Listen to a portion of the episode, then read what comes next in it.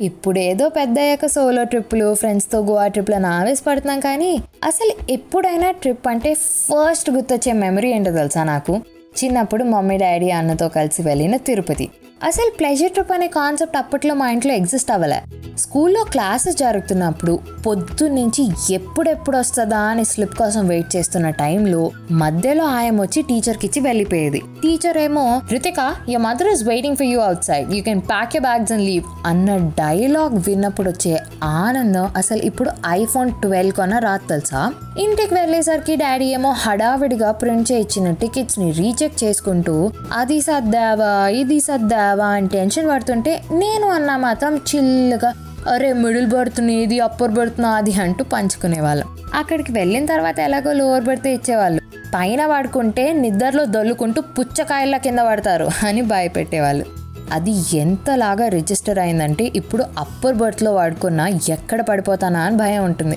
ఎలాగో బర్త్ ఇవ్వరు కాబట్టి పడుకునే వరకు మళ్ళీ విండో సీట్ కోసం కొట్టుకునే వాళ్ళం ట్రైన్ ఏదైనా స్టేషన్లో ఆగినప్పుడు ఏమైనా కొంటారేమో అని ఆశగా ఎదురు చూసేవాళ్ళం మా ఎక్సైట్మెంట్ చాలా ఆబ్వియస్గా ఉండేదేమో. అమ్మేవాళ్ళు రకరకాల toys five in one colour pen story books అంటూ ఏవేవో చూపించేవాళ్ళు. ఇవి చాలదన్నట్టు మధ్యలో ఐస్ క్రీమ్లు సమోసా చిప్స్ బిస్కెట్లు అంటూ చాలా వచ్చేవి. అడిగితే ఇవి హెల్త్కి మంచివి కాదు అంటూ ఇంట్లోంచి తెచ్చిన చపాతీయో ఇడ్లీయో బాక్స్ నుంచి తీసిచ్చేది మమ్మీ. వాళ్ళు మాత్రం టీయో కాఫీయో తాగేసేవాళ్ళు. టూ మచ్ ఆఫ్ హిపోక్రసీ అయితే ఇంకా పొద్దున్నే మంచిగా పడుకుంటున్న టైంలో స్టేషన్ వచ్చేసింది లేవు లేకపోతే ఇక్కడే వదిలేసి వెళ్ళిపోతాం అని లేపేసేది మమ్మీ. సరే హోటల్ ఎలా ఉంటుందా అని ఎక్సైట్మెంట్తో వెళ్తే అక్కడ చూస్తే మహా అయితే ఏ దేవస్థానం గదిలో ఒక రూమ్ ఉంటుంది. ఇంకా నెక్స్ట్ నేను ఎదురు చూసేది ఏంటో తెలుసా? ప్రసాదం కాదు బ్రో. దానికి ఇంకా టైం ఉంది. టిఫిన్స్. దర్శనం ఎప్పుడై బయటికి వస్తామో తెలియదు బాగా తినండి. ఆయన డాడీ వద్దు అన్న టూ టిఫిన్స్ ఆర్డర్ చేసేసేవాళ్ళు. కష్టపడి తిన్నాక ఇంకా నెమ్మదిగా లైన్లో నించోవడమే. అంతసేపు ఏం చేయాలో అర్థమయ్యేది కాదు. పక్కనే ఉన్న స్టీల్ రాడ్స్ ఎక్కి లైన్ అవతల వాళ్ళని చూస్తూ లేకపోతే పక్కనే ఉన్న మా అన్నని కెలుకుతూ టైంపాస్ చేసేసేదాన్ని.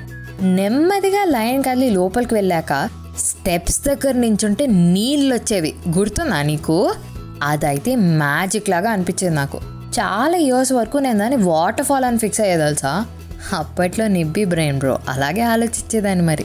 ఇంకా దేవుడి దర్శనం అవుతున్న టైంలో మరి నేను ప్రభాస్ హైట్ ఉండేదాన్ని కదా. ఏం అనిపించేది కాదు. అప్పుడు డాడీ భుజాల మీద కూర్చోపెట్టుకొని గోవింద గోవింద అనమ్మా అనుకుంటూ దండం పెట్టుకోమనేవాళ్ళు. తర్వాత అలాగే కూర్చుని హుండీలో డబ్బులు వేసేసేదాన్ని. ఇంకా బయటికి వచ్చేసరికి గుండె. మొహం మీద ఒక పెద్ద నామం పెట్టించుకొని ఆ గుండెతోనే ఫోటోలు పోజ్ ఇచ్చేదాన్ని. ఈ మధ్యలో షాపులు కనిపిస్తే మాత్రం ఒక కిచెన్ సెట్టో డాక్టర్ సెట్టో కొనిపించుకునేదాన్ని. మరి గుండె చేయించుకున్నా కదా.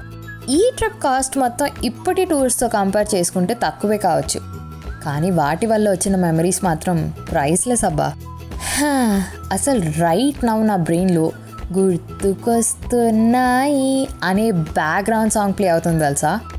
ఏంటి నీ కూడానా? అలా అయితే నీ మిడిల్ క్లాస్ ట్రిప్ స్టోరీ ఏంటో నాకు కింద కామెంట్ సెక్షన్లో చెప్పు. Until then this is your middle class అమ్మాయి రితికా సానా సైనింగ్ ఆఫ్ నా Insta ID Ritika writes do love listen and follow chai biscuit stories